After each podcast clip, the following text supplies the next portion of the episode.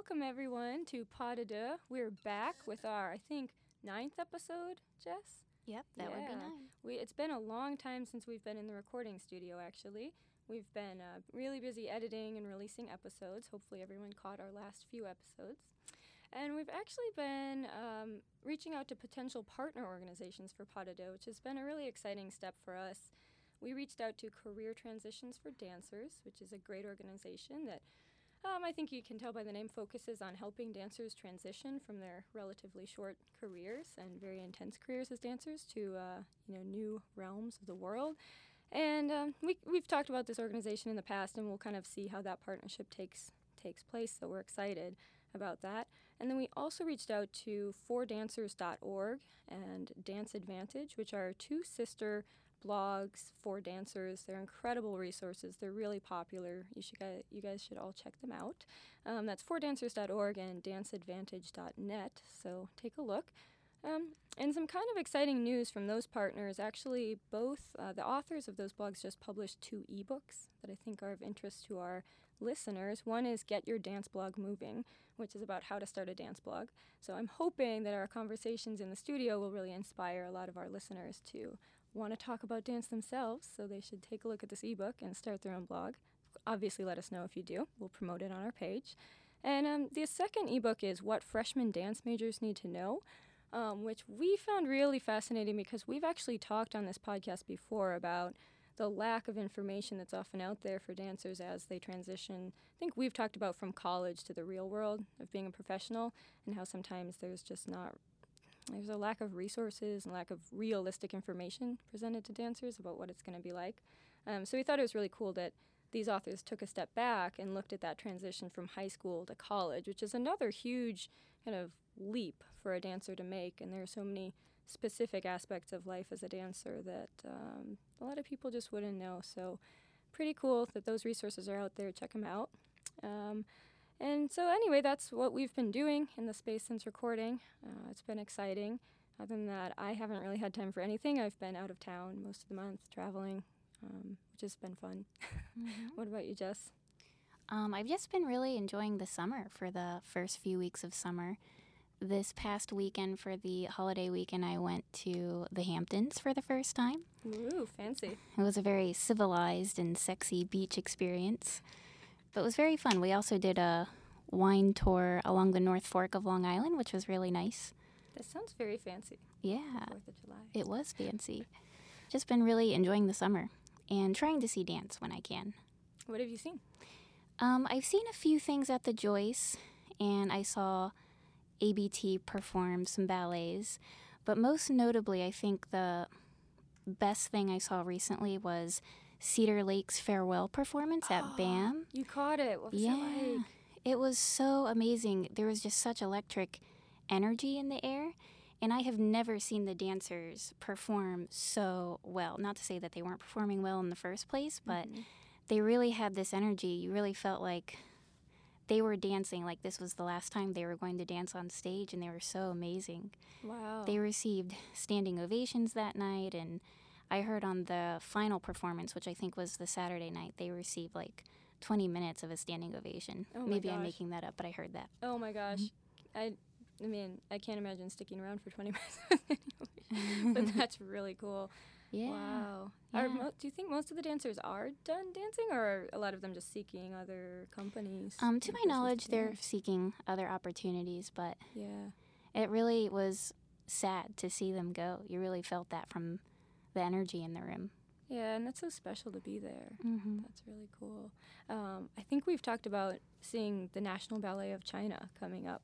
I haven't gotten tickets yet, but I'm super curious about that. I've never seen the National Ballet of China. Yeah, I neither have I, so that should be fun. Yeah, we should go. Mm-hmm. Uh, we've also been trying to plan our Jacob's Pillow trip 2015. It seems like it's not as likely to happen as it has in years past. All of our friends are traveling in different places, so hopefully we can make it work. I think you and Isabel at least can go. Yeah, we're gonna try to go, but hopefully you can make it too. I hope so. Stupid work. Mhm. Anyway, we're incredibly excited today because we're talking to Brock Labrenz. And Brock is a really um, Brock is a dancer, a performer, and a filmmaker. Um, and he's also worked with William Forsythe, um, which is really incredible. Uh, Forsythe is one of the most fascinating and well known contemporary choreographers, um, and I would say dance intellectuals of our time. So, pretty exciting. Um, we've actually been looking forward to interviewing Brock for months. It's taken us that long to schedule. So, uh, to give you a little bit of background, uh, Brock studied acting and dance at Columbia, at uh, the Ailey School, and at Juilliard, from which he received his Bachelor of Fine Arts. And upon graduation, he joined Ballet Frankfurt as a soloist, where, uh, which is where he worked with uh, the world renowned choreographer William Forsythe.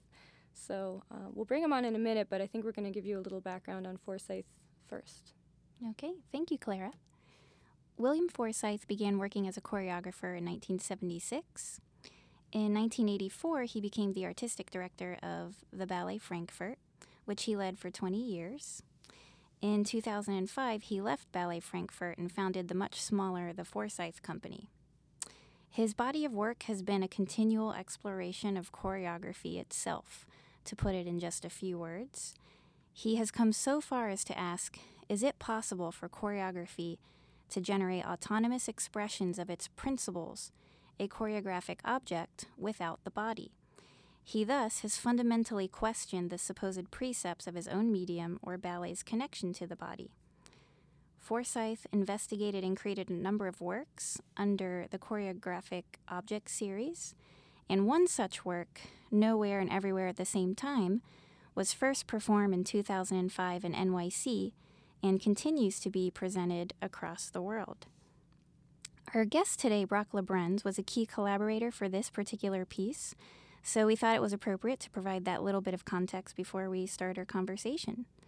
So we'd like to welcome Brock to our interview today. Hello. Hello. Thank you so much for joining us. Thank you for having me. I'm excited. Awesome. Well, why don't we start out with just a little background? Uh, tell us about um, briefly your background in dance training and how you uh, kind of ended up at Ballet Frankfurt after finishing with Juilliard. Uh, well, the the short version of that would be that uh, I was an actor all pretty much all my life. I started performing in theater when I was about five years old, and so that was Oh. a, a constant in my life. And I was always a very physical child, so I played sports and baseball and basketball until everyone went through puberty except me, and everyone got tall, and so uh, eventually stopped having to play basketball. Uh, then I played soccer for a while, and uh, ultimately ended up going to a performing arts high school where I majored in acting. And my junior year, I started dabbling in dance with the idea that uh, that the creative director of our school said, you know, if you if you take dance, you'll be a better actor. You know, you'll be more aware of your body. And uh, so I thought, yeah, sure, let's let's start doing that. So I started taking taking class there, and, and the way that our high school worked was that if you were a minor, then you took the first half of class, and then you would go to another class for sixth period, and then you would come back for seventh period, which was the focused arts class, and then you would finish class. So I would basically take barre, and then that was it because I wasn't a major, so I would only take Mm. barre. So for the first year, Hmm. I just took barre and I or I took the warm up in jazz, and so I did that for a while. And then ultimately, my senior year, uh, it came time for college, and I decided to apply to schools in Chicago and in New York, and uh, I was uh, not planning on, on going for dance at all. I, I wanted to just do acting, and I actually auditioned for for Juilliard in acting, and uh, I didn't get in. Uh, but during the audition process, all my fellow classmates in the dance school in high school said, "Hey, Brock, you know, there's an there's an Ailey audition downtown Atlanta, and uh, you're the only one with a car, so uh, uh, it's a free class. So if you you know if you take us." Then well, you can you get a free class out of it. I was like, okay, great. So of course, in order to take the free class, I actually had to audition, uh, and it was a really great c- class. It was with uh, Anna Marie Forsyth uh, from the Ailey School, and I Hmm. ended up uh, getting a, a scholarship to go to the the first year, the inaugural year of the Bachelor of Fine Arts program at the. Fordham at Fordham University at Lincoln Center, and. Uh, Wow. and my other option was to go to DePaul for acting, and Hmm. um, I had a, my stepmother had an apartment in New York City, and I had always wanted to come to New York and not Yeah. go not go to Chicago. So I thought, okay, I don't I don't really want to be a dancer, but I'll act like a dancer for a year and just sort of see. So I, I really just took it in, took it on as this acting exercise. I'm like, I'll, I'll, I'll just play this on and then and see and see what and see what happens. And uh, I did the first semester at Ailey, and I was doing a performance uh, of Earl Mosley's choreography uh, at the in a studio showing, and I was sitting on stage, which is basically just studio floor, and felt exactly the way I felt when I was acting, Mm. and Mhm. thought, wait a minute, this is this is this is it. This is actually what I want to be doing. Yes. And so from that moment forth, I stopped creating these barriers between the mediums, right? So it wasn't about Mm. acting and having words in my mouth or dancing. And now ultimately as a filmmaker, I, sh- I still try to keep those barriers barriers down. So Hmm. I said, well, if I'm going to do this, I, I really, I, I feel like Juilliard is a better place for me because I had only danced, like I said, only done barre for a year, two years. So I, I really Yeah. didn't have any dance training other than that first year at Fordham. So I auditioned for, I went across, because I was already at Lincoln Center, and I went across the Lincoln Center and I applied and auditioned to Juilliard. And uh, I, I applied late, so uh, I was able to talk to admissions and they said it was okay. And so I was able to get on the audition, audition list. And Hmm. uh, next thing I know, I was going to Juilliard. So I ended up going to Juilliard for four years, which was unbelievable. Uh, I feel like I had a particularly special experience because I, I didn't have 20 years of dance training or 18 years of dance training to break down. Right. I really had a couple years of training. I mean, most people, this is what's so incredible about your story, well, among other things, but most people do train for at least 18 years of their life, Yeah. vi- 15 probably, very intensively in ballet. Uh, and other other types of dance. Is there a period when you think you just made leaps and bounds in your dancing abilities? Because we've seen videos online. You have a beautiful facility with movement, and it would be surprising, I think, to most people that you didn't train intensively. No, my God, I was such a brick. I was so, so stiff. I was, Especially when I was at Fordham, I, was- it was really bad. Huh. Uh, Miss Marino, one of the ballet teachers, I, I somehow auditioned and I got into level three when we started school at Fordham. And uh, after the first class, she pulled me back and she said, "You don't know what jeté is, do you? you don't know what jeté battu is." And I looked at her I was like, "I have no idea." And she said, "Okay, listen. like, if you promise me to work really hard." And figure it out. I'll let you stay in this class, but you Mm, are the worst one in the class. You don't know what you're doing, and you have to and you have to really work hard. And so I started buckling down, and basically from from that time on, I just I worked really really hard to try to figure it all out. And the the beauty both of the Fordham program and the Juilliard program is that they were teaching anatomy and kinesiology. Ah, And so, and again, I think why I also gravitated towards Bill's work, Forsythe's work, Mm-hmm. is there was a system, right? So I wasn't just learning how to do ballet. I was actually learning about the body and learning what the body did in that archetype. And so it wasn't that hard for me to unravel what was going on. I I don't I, I hope that doesn't sound too pretentious, but I, I understood this is what you're physically doing when you do a plie or a tendu versus Hmm. having to watch someone and try to deduce Mm-hmm. the quality. I was actually just learning the the the gross mechanical motor movements of a lot of things, and so that that That's helped me learn really really fast. Huh. Um, and also, you know, when I went to Juilliard, I was with 17 other students who were incredible, and my peers were unbelievable. So again, I was the absolute worst one in the class, no question. And uh, yeah, I just tried to learn as much as I could, and Yeah. When they clearly saw something in you that you Uh, could learn Ben- that. Benjamin they Hark Harvey was he was the artistic director at the time, and he definitely took a, a leap of faith on me. But he, mm-hmm. Puns intended. you know, he felt like Always on this podcast. he he really felt that I had the passion. I had a passion, mm-hmm. and I remember the second year I I went up to him and I I scheduled a meeting with him and I asked him, you know, what can I do to get better? And I had just performed a solo where it was just all passion and no technique. He's like, you know, Brock, with you, clearly the passion isn't isn't the question. It's the technique. Like Mm-hmm. just buckle down, like focus on the mechanics, keep focusing on that, and then eventually you'll be able to actualize what's inside. and so, you know, you'll be able to change it. And the way that the the Juilliard School is is structured is that they really want to break you down and so I didn't have that mm. process. So most dancers are really frustrated because mm-hmm. they're brought to a level 1 from year 1 and they've got all these bad habits. At that level, you're already a really good dancer. Mm-hmm. I wasn't, so I didn't have to like worry about all that stuff. So I was a clean slate.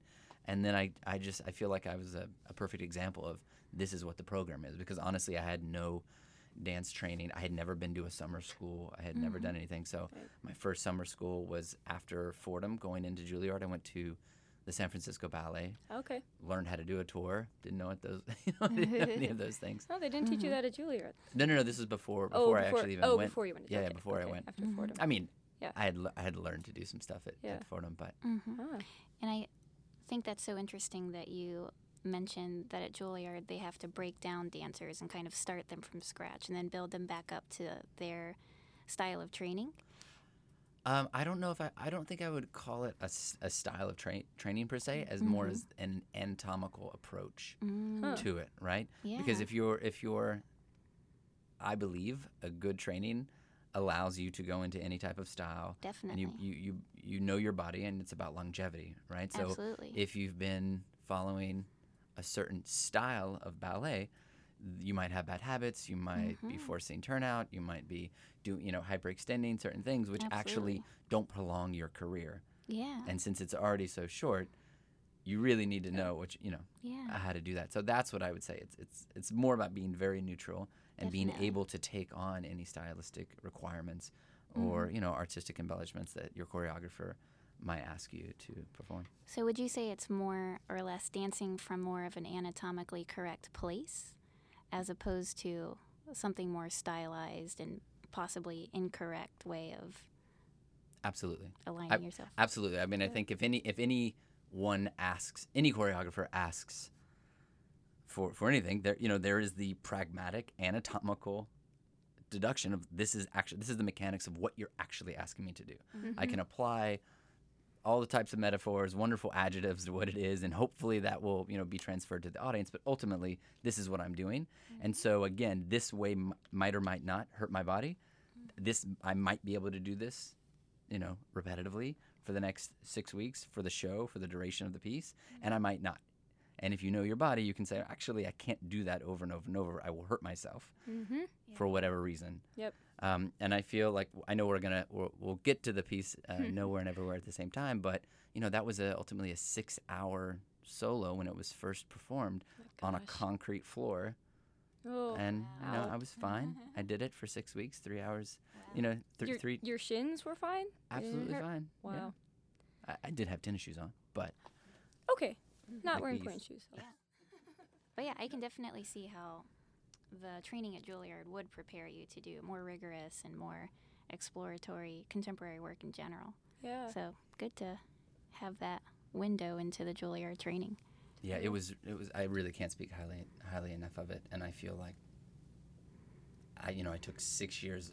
Six years. I took six years off from dancing, and then started doing that piece again, and I was I was back up and running within six months. That's great. Wow. Um, and I was, you know, I, I was also very fortunate while I was at the school. I performed a lot outside of the school, and the school enabled me to connect with, chore- you know, different choreographers in New York, and I was able to tour in Europe and in Africa while I was still at school, on my spring breaks and on my winter Mm. breaks and in my summer breaks. oh my gosh. Um, but during that process, I met Ron Thornhill, who danced at the Stuttgart Ballet with William Forsythe, and that's how I ended up.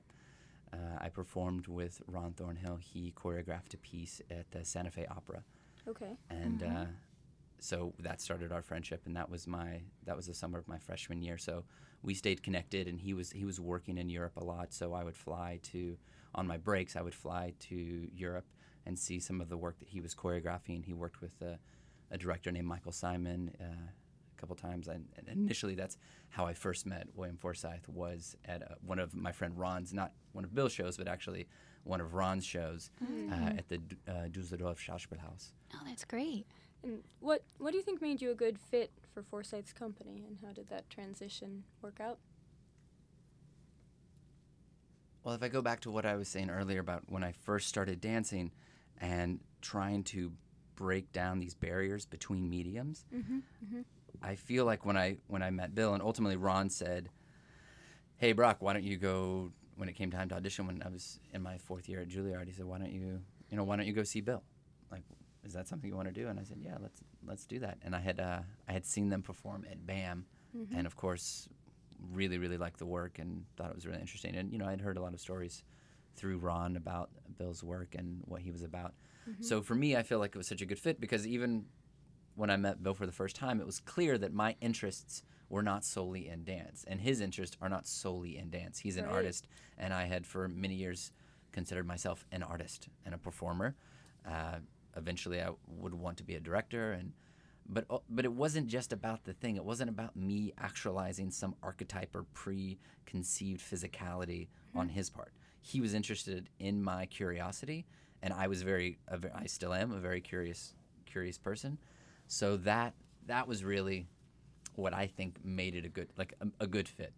Uh, for instance, when I when I went into the got into the company, my audition was less about my dance. Of course, he was able to deduce one my training.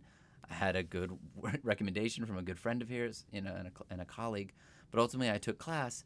But then I was able to stay for three days and be a part of the creation process. So I was able to. At the time, I was studying um, uh, epistemology at Columbia, and so I was able to talk to the other dancers about what I was learning in that class. And so that honestly was my ability to sort of bring that into the room and have conversations and have discussions and be you know be a part of that creative process. Again, tangential curiosities on my part. I felt like that that's probably what made it a good fit. That makes sense. And the fact that you even brought epistemology into that process, I mean, that's something I think I would never um, confidently just say, I'm going to try this today. That was Bill bringing that out in me. He and I had had conversations about what I was doing, and so rather than say, "Hey, Brock, will you do some changements for the for all the fellow dancers and show them that you know how to dance?" Yeah. You know, he's like, "Bring, you know, try to bring that out, like share that. That's int- that's different. That's interesting. Mm-hmm. Clearly, you mm-hmm. have a physicality. Clearly, you have a physical intelligence, mm-hmm. and you know, and um, I, you know, I, I know I can move, so you know that's there. But that was the baseline, right? It was my other interests that he wanted to bring out and he wanted to see and see how that fit in the mm. room. Fascinating. How does epistemology fit in? Just really quickly, was that you were just studying that casually on the side of dancing? No, no, no, that was one of my academic requirements Okay, so at Juilliard. oh, okay. You had oh, okay, so there were academic requirements alongside the dancing program. Yes, then. Oh, I, I mean, I. I, okay. I was able to. I did uh, an exchange. I uh, Benjamin Harkavy. There was a long-standing exchange at Juilliard Mm. for Barnard, Juilliard, and Columbia students Oh, to exchange credits. But ye- ten years before me, if not more, that ability had been shut down for dancers because it was deemed too rigorous. I petitioned Benjamin Harkavy to reopen that so Oh, that I could do my academics up at Columbia, and he allowed that. So, sort of like reopened that possibility for the dancers there. So I was able to pick what liberal arts classes I was interested in taking. Oh, So, very in answer to your question, Mm-hmm. how that fit in, it's like, well, that's a huge field of philosophical study that has a lot of weight and a lot of interest. And how can it not fit in? Well, for Forsythe, I mean, that seems like that's part of what makes him unique. I don't think a lot of studios would have you talking about that in the process of creative, well, just the process of creation of a piece. That's really Uh, maybe not maybe not at that time but I, feel, I, I don't know you know i feel like some people talk about that now i feel like people are realizing they can't just talk about the movement it's not just about the movement anymore so Yeah. whether it's this youtube clip that i saw last night that was really cool yeah. you know or whether it's something i saw on the street that day that's actually pertinent information that's that's outside so this just happened that just happened to be what i was Right. what i was bringing to the table But I guess when mm-hmm. did that conversation even happen? Does he initiate group conversations in, in the studio, or Oh, is absolutely, it more casually absolutely. You're, you're in the studio, and there's Uh. literally a, a wall of books and printouts and scans uh, from different sources. At that That's time, they were working with. Uh, it was it was during the creation of Decreation was when I was there. So there was Anne Carson's like material that they were looking at. There was uh, Simone de Beauvoir. I feel like Yeah. that was some of the wow. stuff. I mean, all of all, a lot of the dance pieces they are approached the same way uh, German Schauspiel is, where you always have a dramaturg on as a part of the project, right? There's always these outside ideas that are being researched. You're always trying to figure out ways. And again, it's it's dance, so it might or might not come into the picture, but it is it's in the room, right? It is Definitely. it's Mm. something that you're thinking about. Okay. And I would say, just in terms of where Bill Forsythe fits in the line of ballet, he definitely brings a major intellectual approach to his work. Just the fact that there are a bunch of books and whatnot on the side of the room, I feel like that's not typical of a lot of contemporary ballet choreographers. Well- so that's really special. Certainly in America. I mean, do you think that's also part of the European tradition more with uh, I would I would say the influence of the intellectualism? drama dramaturg. Yes. Mhm. Um, research aspect. Does Forsythe also look for curiosity and particularly academic or I don't know, just curiosity in general? Is that kind of what he's looking for in dancers? As you mentioned curiosity, it seems yeah, like that's a I would pretty say, key component. I mean, I think I don't think that's singular to Bill. I feel like right. most creatives are looking for for other people that are are curious, Huh. Mhm. right? Because Right. then, and that's you know that's the old that old school dance. Like we don't want a thinking dancer. We just want a body to do what we tell it to do. Mhm. And that just, as we know, like that's just so stale. And that's that old, that old school mentality of the court of ballet. You don't want someone to step out of line. You don't want Mhm. anyone to look any different. we're just, we're, we're only using your physicality to, you know, fulfill and actualize whatever is on the part of the, the choreographer, Mhm. right? And so I feel like that's, I would hope that that's kind of falling out of fashion, Mhm. We can only hope. right? like, I think it is. I feel like the replacement, though, or what most people are turning to to break free of that, is usually uh, heavily improvised or involves a lot of improvisation on the dancer's part. Do you think that improv is a key component to breaking free of those um, kind of old ways of doing things, or not necessarily? No, I think I mean I feel like that that sort of would start a whole conversation about improv as a choreographic tool, Sure. um, which of course we can we can get into because that's a, a huge component in Bill's work. But no, I don't. I mean, whether you're even if you're improvising the way someone someone wants you to, or you know, with the ideas that someone else is asking you to do, you're still you're still that body. You're still you're either with the archetype or you're against it, right? We all know Right. what like that classical that classical body is. But like, what about the other 89% of people that just don't have that archetypal body, but they're still a body and they can still explore space and they still have a thousand other qualities that are just as interesting as whatever that 17th century, 16th century Right, you know, right, old conception of the body.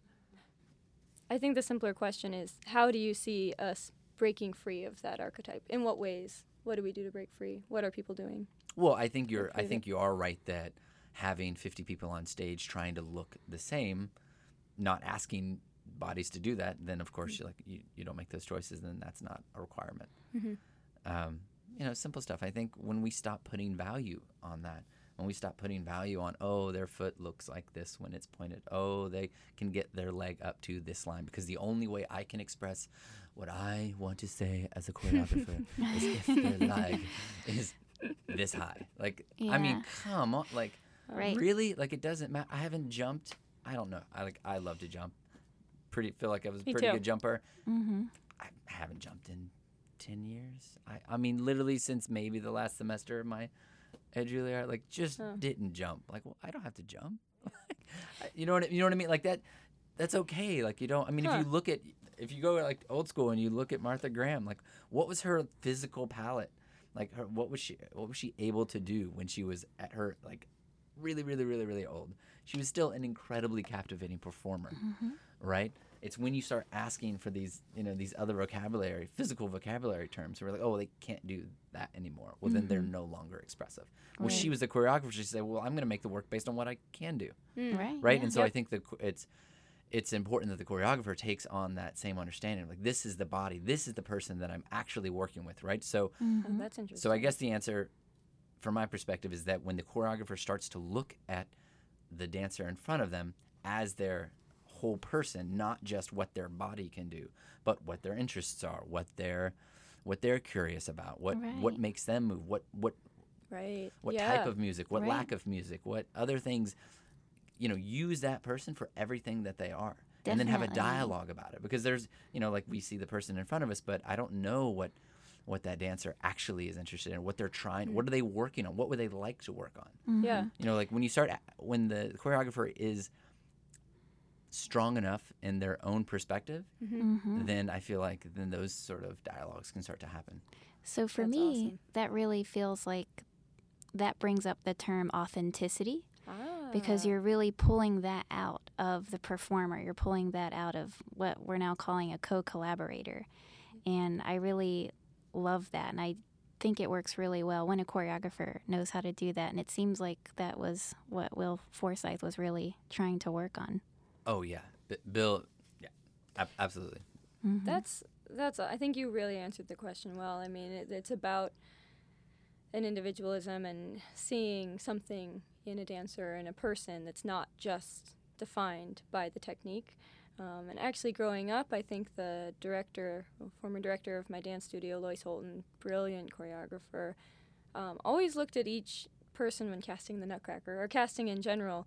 And especially with the children, I mean, she would kind of pick out specific parts for specific people that made sense for them in a way that didn't feel like favoritism, but felt like bringing each person's unique perspective and abilities Mm-hmm. so that even like maybe some of the girls who weren't as strong technically they didn't have to feel bad about it they had a really cool part that spoke to what they could do and my mom and i always talk about this and we just think it's so brilliant and it's uh, kind of cool to hear that like yeah. recognized on a wider scale or contextualized in Mhm. a way um, i Right, think and it is so- important And I think what you're saying also because you have dual casts, right? Like a lot of the times, Mhm. like one of the logistical requirements of making work and touring work is that you have multiple casts. Well, how do you take that same role that was developed and co-created by one performer and then switch it over, Mhm. right? So, yeah, and B- Bill was incredibly adept at that of saying, Mm. okay, well, this is how that person. So then the dancer could look at that body and figure out what they were doing and then learn that.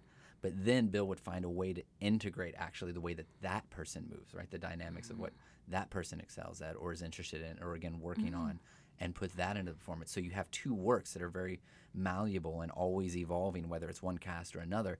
And that's something that Bill has always said, which is, you know, it's never finished. The piece is never mm-hmm. done.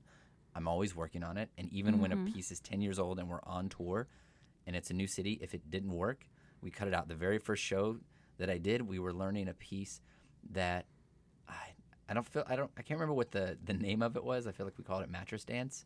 That was just internally, like just the way one Oh. that one flat thing reproduced is table dance internally. so Oh, this was mattress dance, and it was based off of part of Kammer Kammer, which is a piece, and inside a, an interior room within Kammer Kammer, there was uh, some movement that was happening on mattresses, and you couldn't see it from the from the house, but there were cameras and windows looking in, so you caught these little glimpses. Anyway, he had developed a piece, and they had already performed it based on these two the, these mattresses, and so I was one of the first pieces that I was supposed to learn on top of one flat one flat thing reproduced was this mattress dance, and I learned a part of Talal that Talal, one of the dancers Talal was doing, uh, or had originated, and we were in Ferrara, Italy, and we were on stage either the day before or the day of the premiere in Ferrara, and it was not working.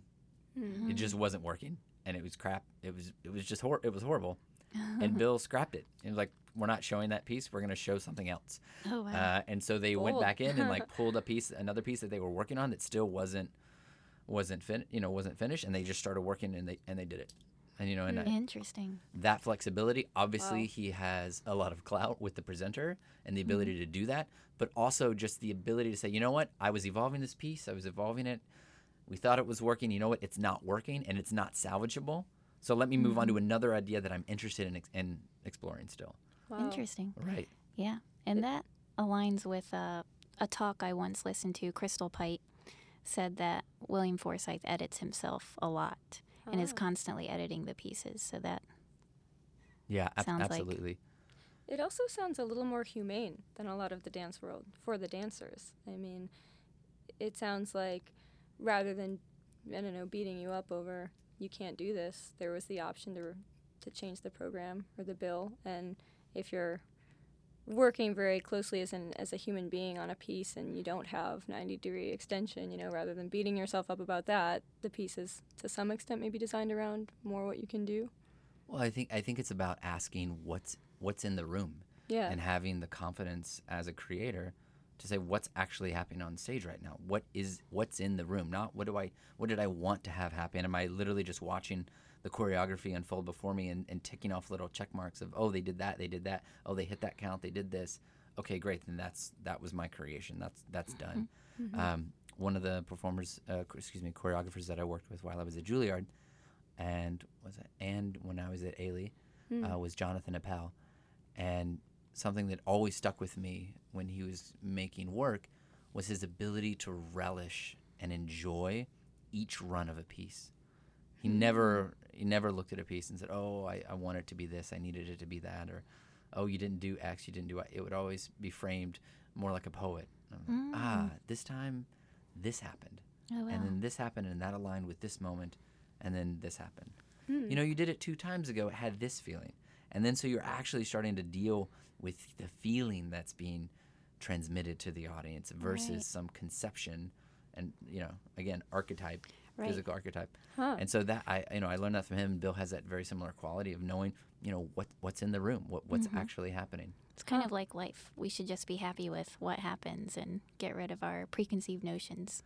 Right, and those preconceptions, I think one thing I will say about, you know, the New York or the American dancing is because we have such a lack of funding, it becomes very precious, right? Mm-hmm. It It's the only show that we have. I only have six rehearsals and then I have to make my work and then I have to show it. Like it's so there's it is all preconception because you you've got It's 8 months of grant writing and fundraising in order to try to get this thing out there. That's such a great point how the environment really changes the work Absolutely. and I- affects the work. I think that's for me that's the biggest difference between dance in Europe and dance in America is the development time Right. that the artists are given. How could you you know if you have 3 months to develop a work for a showing and you have a full staff of dancers working f- you know 40 hour weeks for 3 months, how can the work not be different than someone who is presenting at the Joyce mm-hmm. who has to like still make a living. All of their dancers are still working full time jobs. They're trying to sneak in class. They can't afford to give their dancers class, so they can't even like mm-hmm. get their all of their dancers on the same page physically. And then they have to cram all this stuff in. And so what what what happens is they have preconceptions. They have a you know maybe they can afford to have one dancer that they, a collaborator that they work with to set mm-hmm. the piece on. Yeah. And then you get that information and then you spit it out and the dancers learn it and then da da da. yeah. And then that's the piece. And that to me that's the big shift. right. So, you know, you look at mm-hmm. Bill, for 30 plus years, he's been working and developing these mm-hmm. ideas. Definitely. Whereas, like, we can barely have a season, you know, that after 15 years, the company has to shut down or. That's so true. That is such a great point. Thank you for bringing that up. Wow. Uh, There's a lot in that um, to take us forward. I don't know where to go next. I've been really interested. We should talk a little bit about Nowhere and Everywhere at the same time, um, process of presenting that work, and maybe anything about the process, process of creating it that you think would be of interest to our listeners. Um, one thing I'm particularly interested in with Forsythe's work in particular, and especially this piece, is how you locate what I would call the purpose, and you might disagree with that, but you're talking about a feeling transmitted to the audience, and I usually think of dance works in terms of sort of a feeling or an impression that you would create on the audience. And I know a lot of people say you don't have to create a specific impression. In that case, what is sort of the purpose, or how are you approaching um, what the end goal is of the piece? We could change the terminology a little bit so it's not just feeling or impression, but Yeah. rather the experience, the audience Oh, okay. experience. I, I'll, I'll get right. down with so that if for now. that's so if that's an intellectual experience, if that's a visual Hmm. experience, an audio experience that they can have, if, you know, whatever their arc of experience of how they perceive the work, what you know, where what are they thinking? What are their preconceptions? How are their preconceptions being broken down as they're watching or experiencing the thing that you've created? Mm-hmm. What is that dialogue like?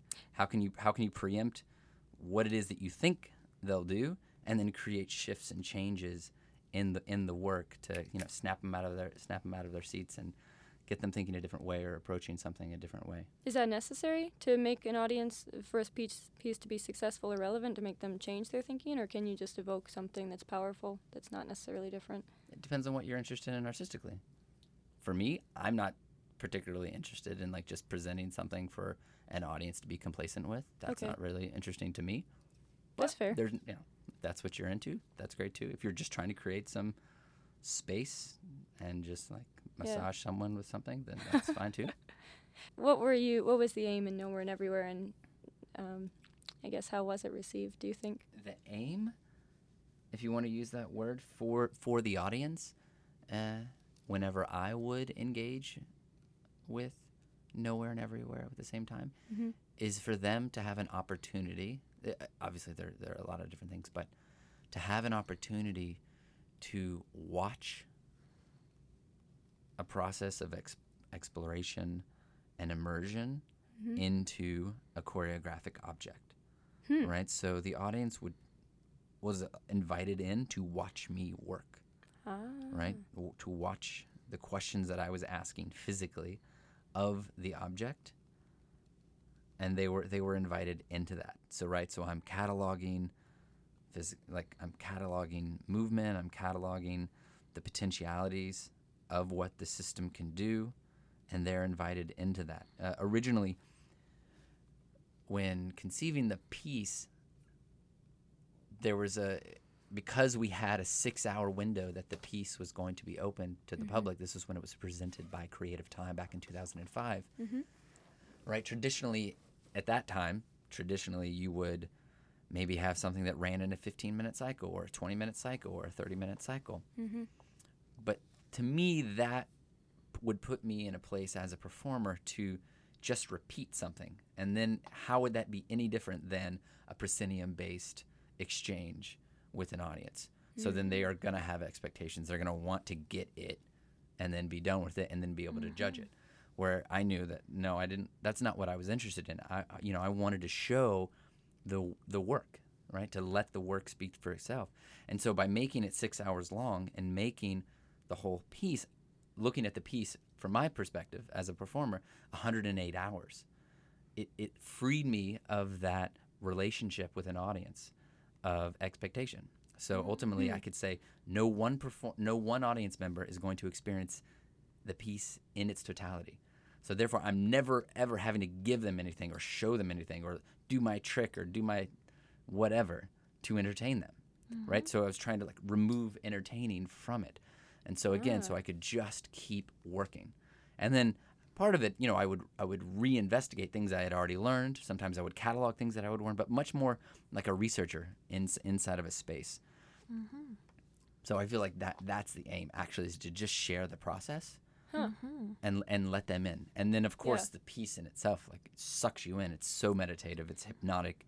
It's a, it's a really fantastic piece but again asking the audience to trust me as the performer that i am the master of this domain because i'm the one who's activating it right? I don't know how many times i've done it now but i've really been in this space a lot. So mm-hmm. rather than with a lot of choreographic objects coming in and having this cursory experience with it throwing a pendulum here and swinging it there and then blah blah blah you know there's an there's a there's a request on the audience part to say okay no stop look see what see where the the research is at Maybe we should take a quick step back.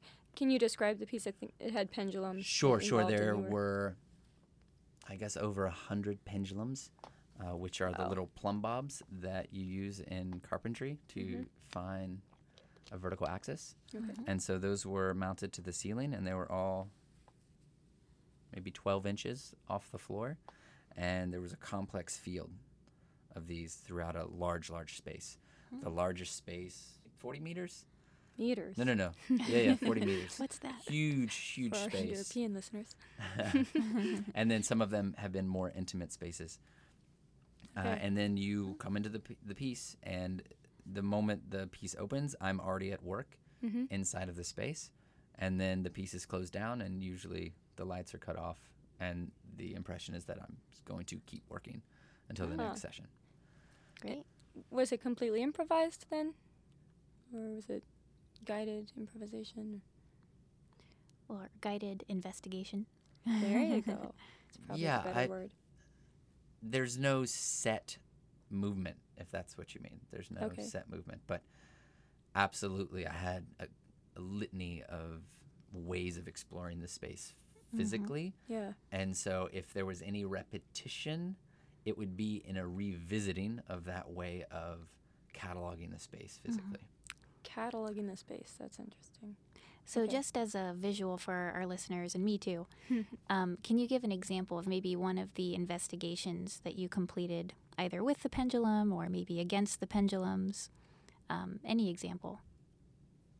Sure. So if, if we just took very, very, very, very simple, you just have a pendulum in front of you, and if it moves, if I move it 18 inches to the right, how far it goes back to the left, right? So there's the triangle that that creates in the space. Mm-hmm. And again, that triangle is in relationship to the, say there's 108 pendulums. the 107 other static pendulums, so straight lines, right? So there's that. So just creating that dynamic in the space, and then if I set that pendulum on a circular axis, then all of a sudden I have a cone in the space with all of these. Mm-hmm. So that's just activating the system. Then say I do that. So I make that cone and then say I make eight other cones that in succession will all be getting smaller while some and they'll all be going the same direction. At a certain point, they'll stop and they'll start swinging the other way. So all of that movement, right? So even if I'm using my hands right now, but there's all this. So even if I just traced with my my hand the bottom of that cone, that's creating a choreography. Mm-hmm. Right? So that's that. And so if I'm just doing this one, there's that one. And then if I'm looking at that one over there that's six feet in front of me off to the left, and that's hmm. I'm using that with my elbow. So I'm just simply and again, simplest version, just tracing mm. that movement, right? And so then mm-hmm. as I'm doing that, maybe I'm also tracing the edge, the the top part of the pendulum, right? Hmm. As it moves through the space. So you see like I'm moving like it's creating Like a the pendulums. choreography, Right, in my within body. your body as well. Very cool. right? So very very very very simple, yeah. right? Mm-hmm. And then we introduce ideas of, you know, these like temporal markers. So maybe that stopped moving over there, but I'm going to show you what it was doing six hours ago before you got here. Ah. So I'm going to do that. And then at the same time, the sun is coming through this window and it's creating a shadow of that pendulum that's hmm. crossing, you know, that's bisecting that line over there. So then I'm going to show that physically that that's happening at the mm-hmm. same time while I'm also dodging this pendulum that I've thrown up to the ceiling and is going to hit my head if I don't keep moving out My of God. it, right? So I've got this impediment that I've got to keep doing, and I'm doing all these things at the same time. And so I'm creating all of that stuff. So Cool. choreographically, maybe I might revisit the pendulum that's going to hit me and evading that, that evasive maneuver. I might revisit that, but it'll be in a different recipe from what I did two hours ago or an hour ago or before, or exploring what it would be like to, to have this part of the, the string on my face. Mm.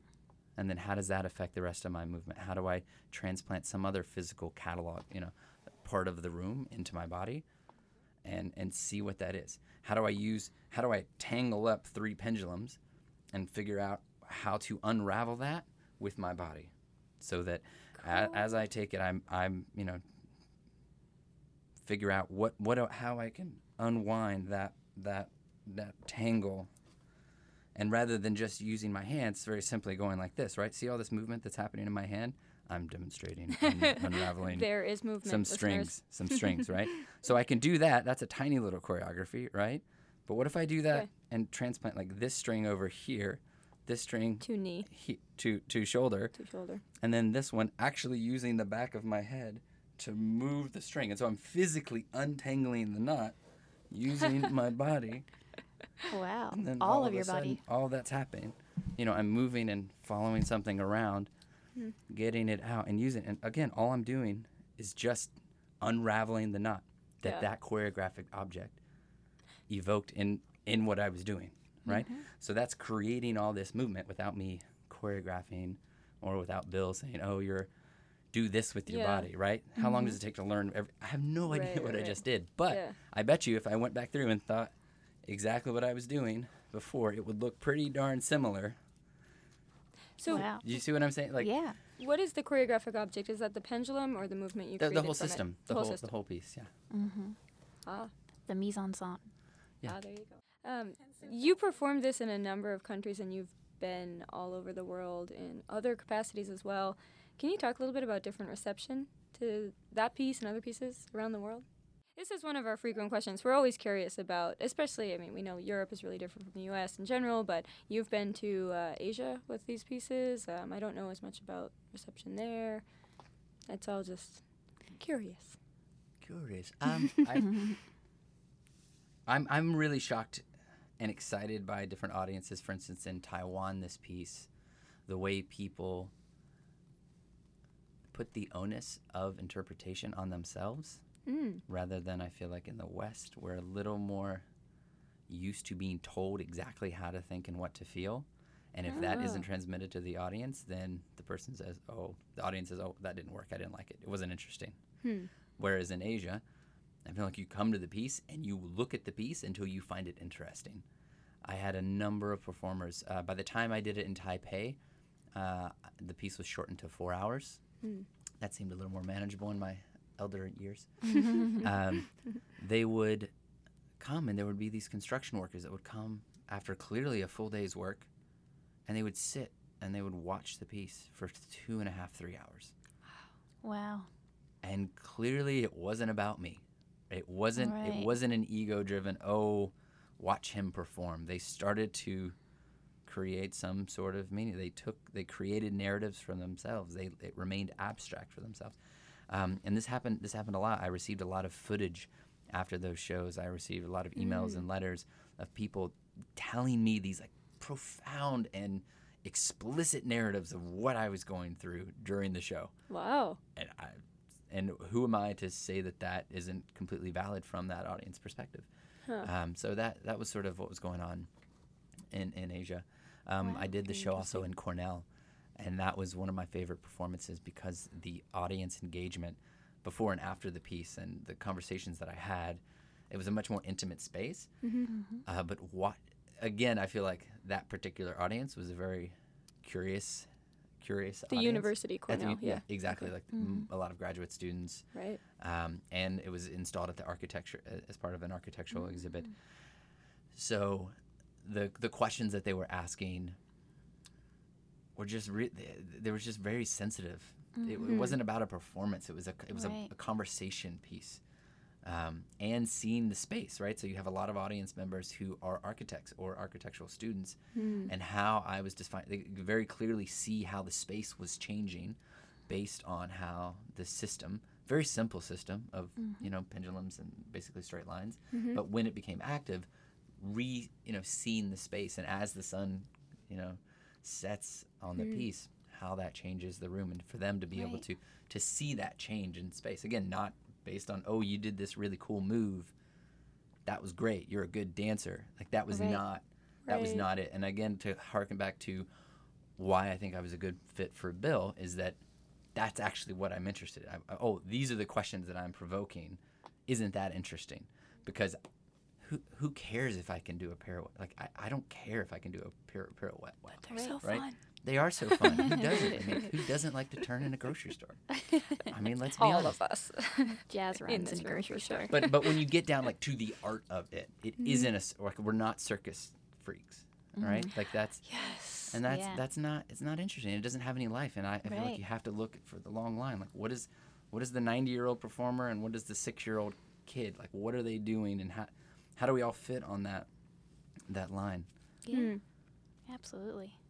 the people in you know in europe again very different audiences but it's just how people approach it what what their dance education is what their art education is Right. what their expectations are how the it's amazing how different we you know throughout all the pieces we changed the program notes as a word how Oh. the piece right so on accident it when we did it in venice they billed it as a performance that started at six and went to 10 Mm. killed the piece. Just killed it because you have Yeah. several hundred people showing up expecting a performance. Right. Yeah. oh Yeah, my god like to be there the whole no this is not a performance. This is not mm-hmm. how that you know? Hmm. But little things like that. So as the piece evolved and you know as the years go by you learn how to describe describe it mm-hmm. better. And what are you expecting them? What is my role? Am i a dancer? Am i a performer Mm-hmm. you know am i just a steward of the space what am i how do we i know how do we Wow. define that so i think that has a lot to do with it and again our audience expectation is, is a huge Yeah. part Expectation is everything. I found recently I've really been enjoying taking non dancers to dance shows for that reason. They actually have no expectations and they have so much more insight than I actually can bring to the piece hmm. because I do have all of these hidden expectations that I'm not even aware of. And it's always refreshing to, And they usually enjoy it, right? oh, yeah. Which is awesome. I feel like a lot of people who don't have that dance background have trouble sometimes feeling Mhm. like it's not accessible. But a lot of people really love it. At Mhm. the same I think they do, but I would say with the caveat that often one of their first responses is, I mean, I don't really get Get dance, but I felt dot dot dot. Right. And Mhm. My response is always like, it doesn't matter if you get it. Like whatever you felt is a valid, is a valid experience. Absolutely. So, how does dance become more accessible or just become accessible in general? I mean, I think we've talked about allowing the audience to create their own meaning, but at times I think that that can stand in the way, especially when people are coming in with this idea that meaning will be conveyed. Do we think it's best to guide? Do you have to be careful about how you guide people with the right program notes? Is it better not to give them any information? What's your opinion? General. Or how does one set the appropriate expectation Yeah. without setting too many expectations? Right. Well, I think there there should be a dramatic reforming of the value system within whatever you're creating. I feel like Okay. that's for me. That I feel like that's what, at least that's what I'm also working on, trying to figure out how we change the audience value systems. How do we change what they perceive as exciting or interesting or engaging, Hmm. right? So you think you can dance? It's very clear what's exciting. Yes. We know what. Oh, they're really good, right? They're, th- it's a very, very tiny, tiny, tiny vocabulary of what is exciting and what's good. So like we have to we have to change that. And so within the piece, I, I mean, I'm a big believer in like stealing like Aristotelian arcs within a work and show, like giving some exposition right up front, whether that's in the program notes, whether that's in how the piece is built, or literally in the first five minutes of the work, you show the audience this is the value system that is going to operate in the next hour. This is how I Mm. want you to look at work. Mm-hmm. I'm not going to capitulate to whatever you think is necessary in the trope. I'm going this is what it's going to be. So find value in it because you know what? There is beauty in it. There is something Mm. interesting in it. Mm-hmm. Come to it. You know, if you come to it, there's going to be something for you. I'm not going to abandon you. I'm not going to like, Wow. you know. I really like that approach. I expected to disagree somehow, but I'm all for telling people more. I feel like what I don't like these days is when artists decide that they're such an artiste. They're going to present a performance and not tell you anything about it, or present a work, even just like a painting or a work of any art, and it's up to you to find the meaning. And it does leave you feeling like you have to get it, or you have to create a meaning of your own without any context. And sometimes it's such a new presentation to you that finding that context I- feel like there is always a context. There is always, to me, I would say the word purpose, but again, I like, I think the word values, the phrase value system is probably better. There's something driving that piece that makes it interesting to the creator, at least. And if I'm given a little bit of guidance on what that is, I can't remember the example when, I know there was a time when in the program notes they described kind of how a piece came to be and what the process of making it was. And I found that so interesting. I was like, oh, I'm not going to see this as like a straightforward. It's not going to be a story. It's not going to have necessarily an emo- necessarily an emotional value, but the fact that they followed this process makes the piece fascinating. So I think mm-hmm. that really is. It's probably a fine line to walk, but I think you do need to give people some context, some information, and it's a way to guide them forward so that they can kind of find more and more meaning on their own the more they watch dance. I think that that should be up to each creative on how that you know what that is, whether that's Sure. language or whether that's when I you know when I say values within the piece itself, I think it's about being clear as the creator what it is you're interested in or what it is that Hmm. you're doing, knowing what you're doing or asking or what you don't know, Mm-hmm. and not being afraid to put that out there, even within the work. You know, I think I think that's really important. Well, do you think it ha- do you think it kind of has to be done um, extraneous to the piece? I, I think it kind of does. I think either a program note or, like you said, a, a verbal introduction or something. But are you thinking that that kind of explanation co- could come across in the piece itself? No, I think it. Yeah, I think if it's good, it should come across in the piece itself. I think it should come across in your supporting materials. I think if Yeah. someone's going to talk about it, I think it should come across. Yeah. You know, unless you're trying to hide behind the work, or in, or unless you don't want to engage in that. Maybe maybe Right. what you're asking isn't about that. Maybe you're not interested in an audience. Maybe you're just making stuff for yourself. well, in that and then if that's the case, then like that's you know that's fair game too. Like But then they should know that, and then wouldn't I, as an audience member, find it interesting to know that they didn't even care about me? And No. if it, if it was presented in a public place or somewhere where I could become an audience, I'd be like, okay, well, I know what this is about. And Well, I know what my program notes are going to be. This is all about me. I'm working through a lot of things right now. Uh, interesting. Excuse me, like that. yeah, fascinating. Yeah, and I think um, I mean I watched, uh, forgetting the name, the Forsythe piece with the tabletops, Uh, one flat thing reproduced. one flat thing reproduced. I watched that online with no context really, and found it fascinating. It's very abstract, but just the movement is so specific and geometric. And well, I don't know if I'm describing it the way he would want it described, but it and so bold. It it made some kind of impression on me. I haven't exactly sorted out what it is, but um, it was. I didn't need the explanation, but I do think that oftentimes I think artists, I guess, should be a little bit more careful about what whether an explanation would help their piece or not. Because I think Mhm. sometimes people just throw it out the window to be different and creative Hmm. when it could be helpful. I mean, I- I think if, if to go back in our conversation, what you know, what needs to change in dance because ultimately, when I took six, six years off from dancing, I didn't When- see a lot of work. When was that? Like what? From 2005 to 2011, I didn't Okay. dance at all. I Uh, just focused on filmmaking. mm. Mm-hmm. And uh, when I did that, I came back and well, that's not true. I guess 2009, I co-choreographed a piece and created a dance film.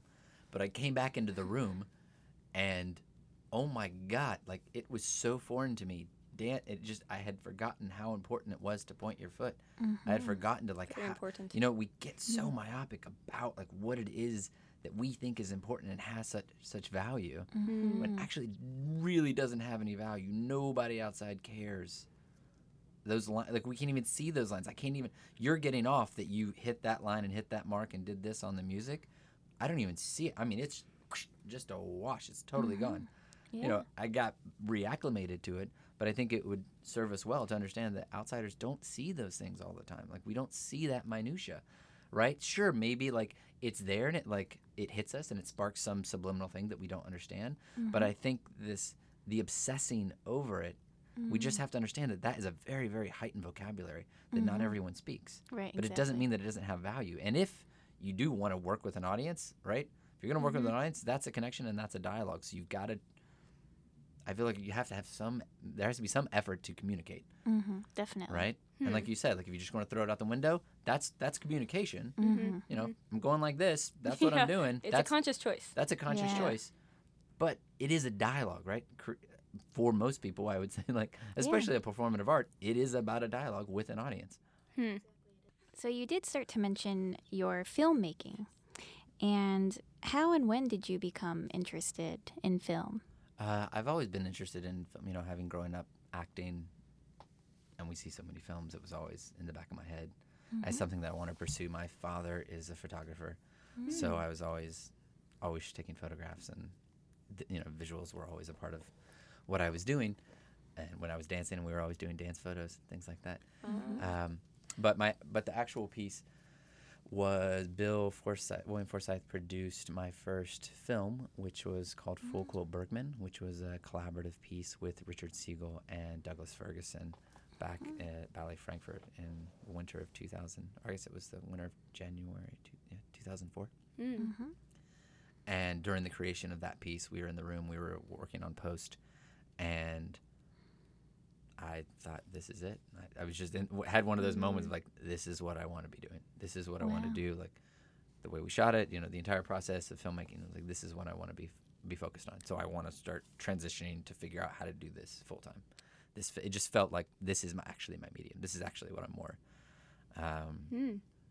this is what I want to use. And so again, that's like the acting, the dance, like it's, it all is the exact same thing to me. So it's really hard for me to break up all the things that I've done and my experiences in my world and the things that I'd make. But I do know that the medium of here's my show, here's my piece, that I want to be through to be through film. You directed that? You're a director? Yeah. Okay. Yeah. And um, I guess how has your work in general with Forsythe or the explorations that you've done with Forsythe really informed your filmmaking? And all dance, like all the dance you've done. I think I mean it, for me at least what I'm interested in now, uh, especially in filmmaking, is is the process and is the experience.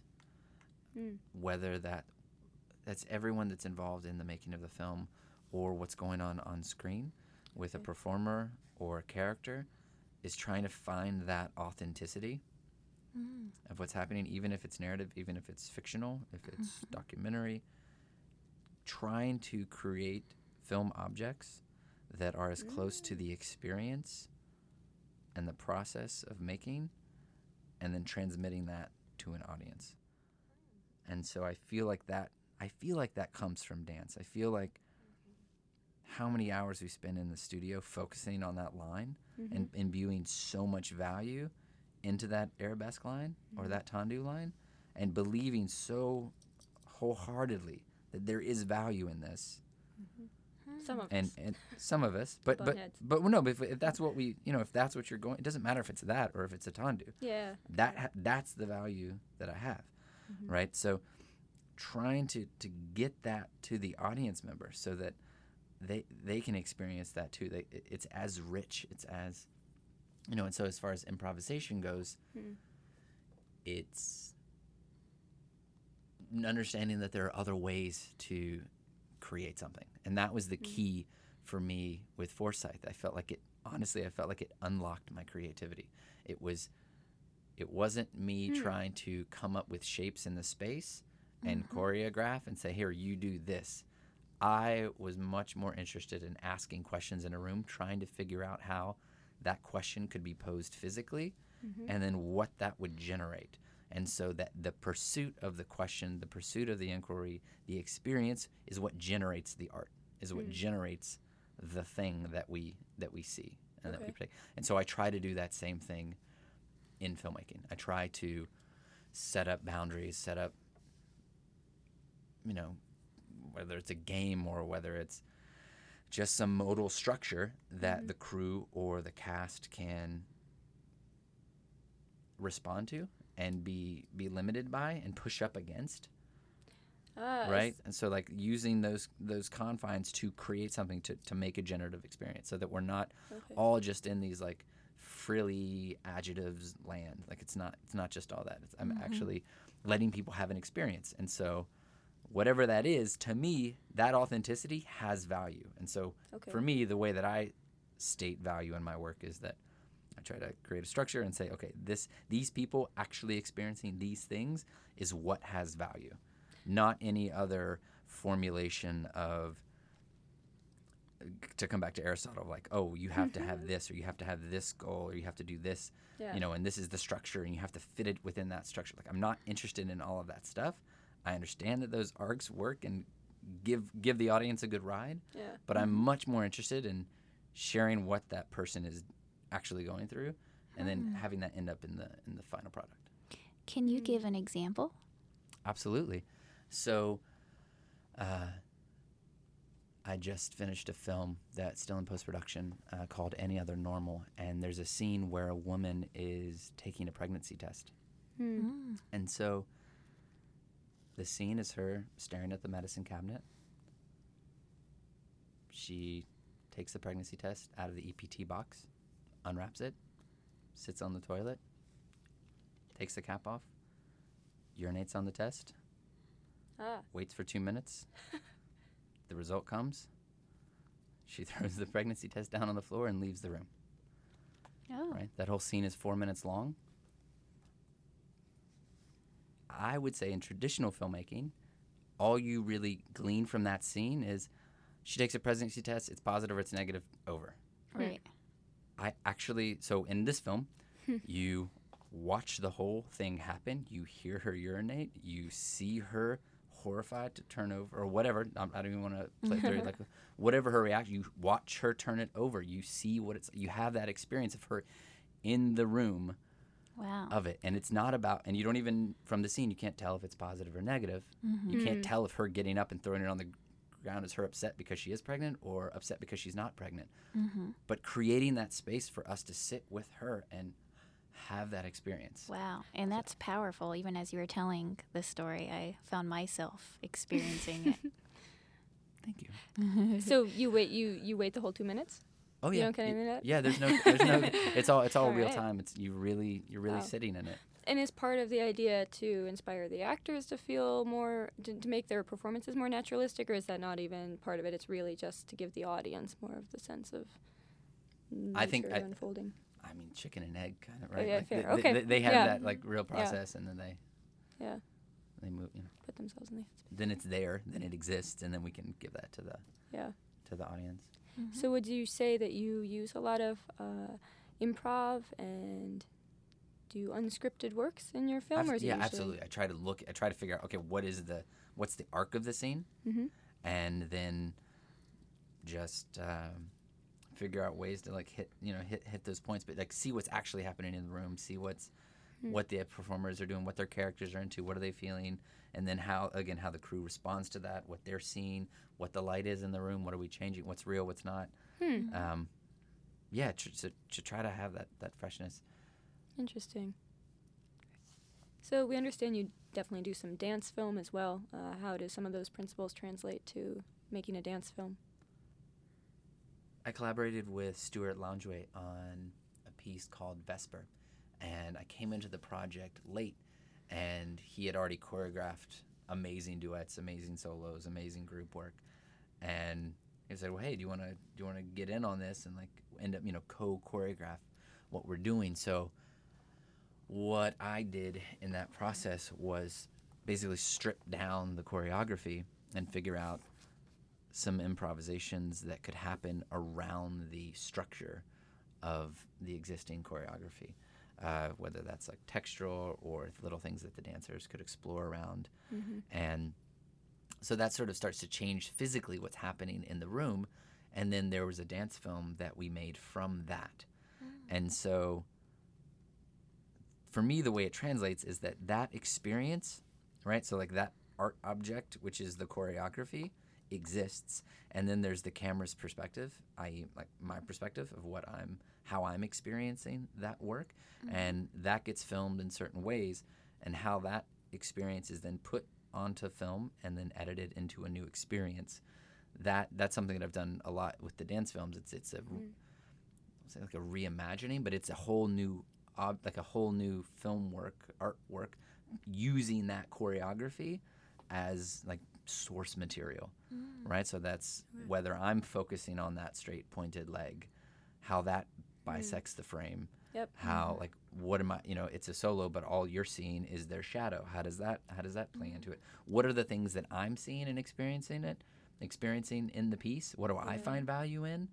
And then how do I frame that, cut that, show you know, bring that in to get that closer for the audience, so that I can say like this is my experience of it, and I'm going to use all these cinematic elements to then give that to you, so that ultimately I feel like the dance films that I make are a lot closer to what it is I want to say choreographically or express mm-hmm. as an artist mm. than just what's up there on stage, right? Because you have just the proscenium, you the audience looks at whatever they want to look at. There's no mm-hmm. editing, there's no cutting, there's they have, it's all wide shot, Yeah. Right. right?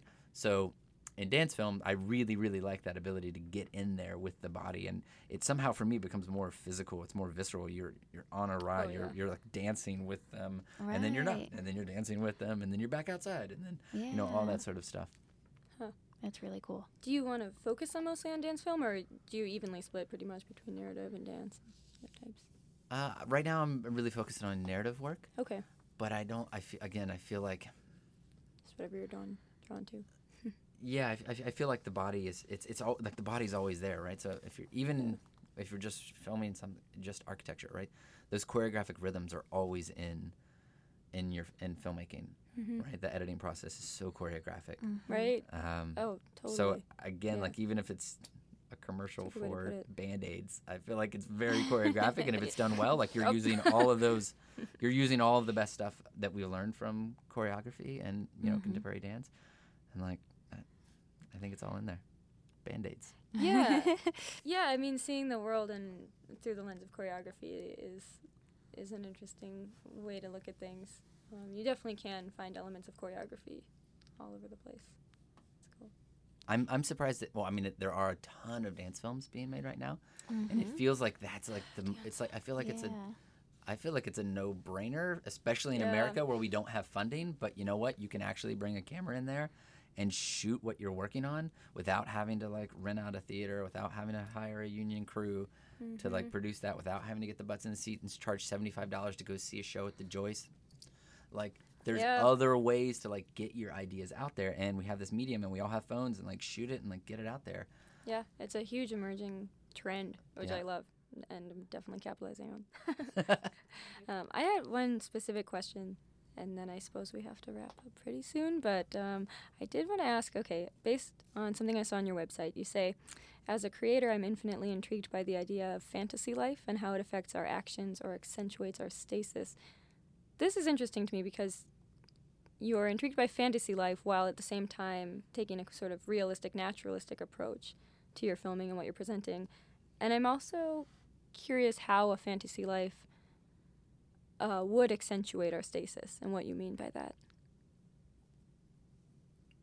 I feel like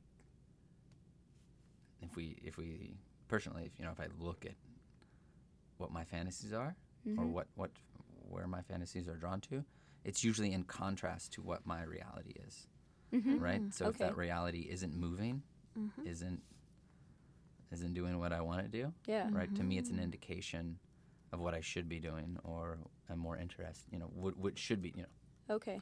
so for me, and I feel like that's a, a common thing for a, a lot of people. You know, they have dreams. Mhm. Oh, if only I did this, or if I won the lottery, I would do this, or Mhm. if I Mhm. wasn't with you, I'd be doing this. you know what I mean? Like Yep, there's yep. all of that, and f- to me, th- Mhm. that's what I mean by Yeah. accentuates stasis and like Mm. get up and do something, move, and that's what's so awesome about dance, right? You Mm. you sit back, you know, an audience just sits there.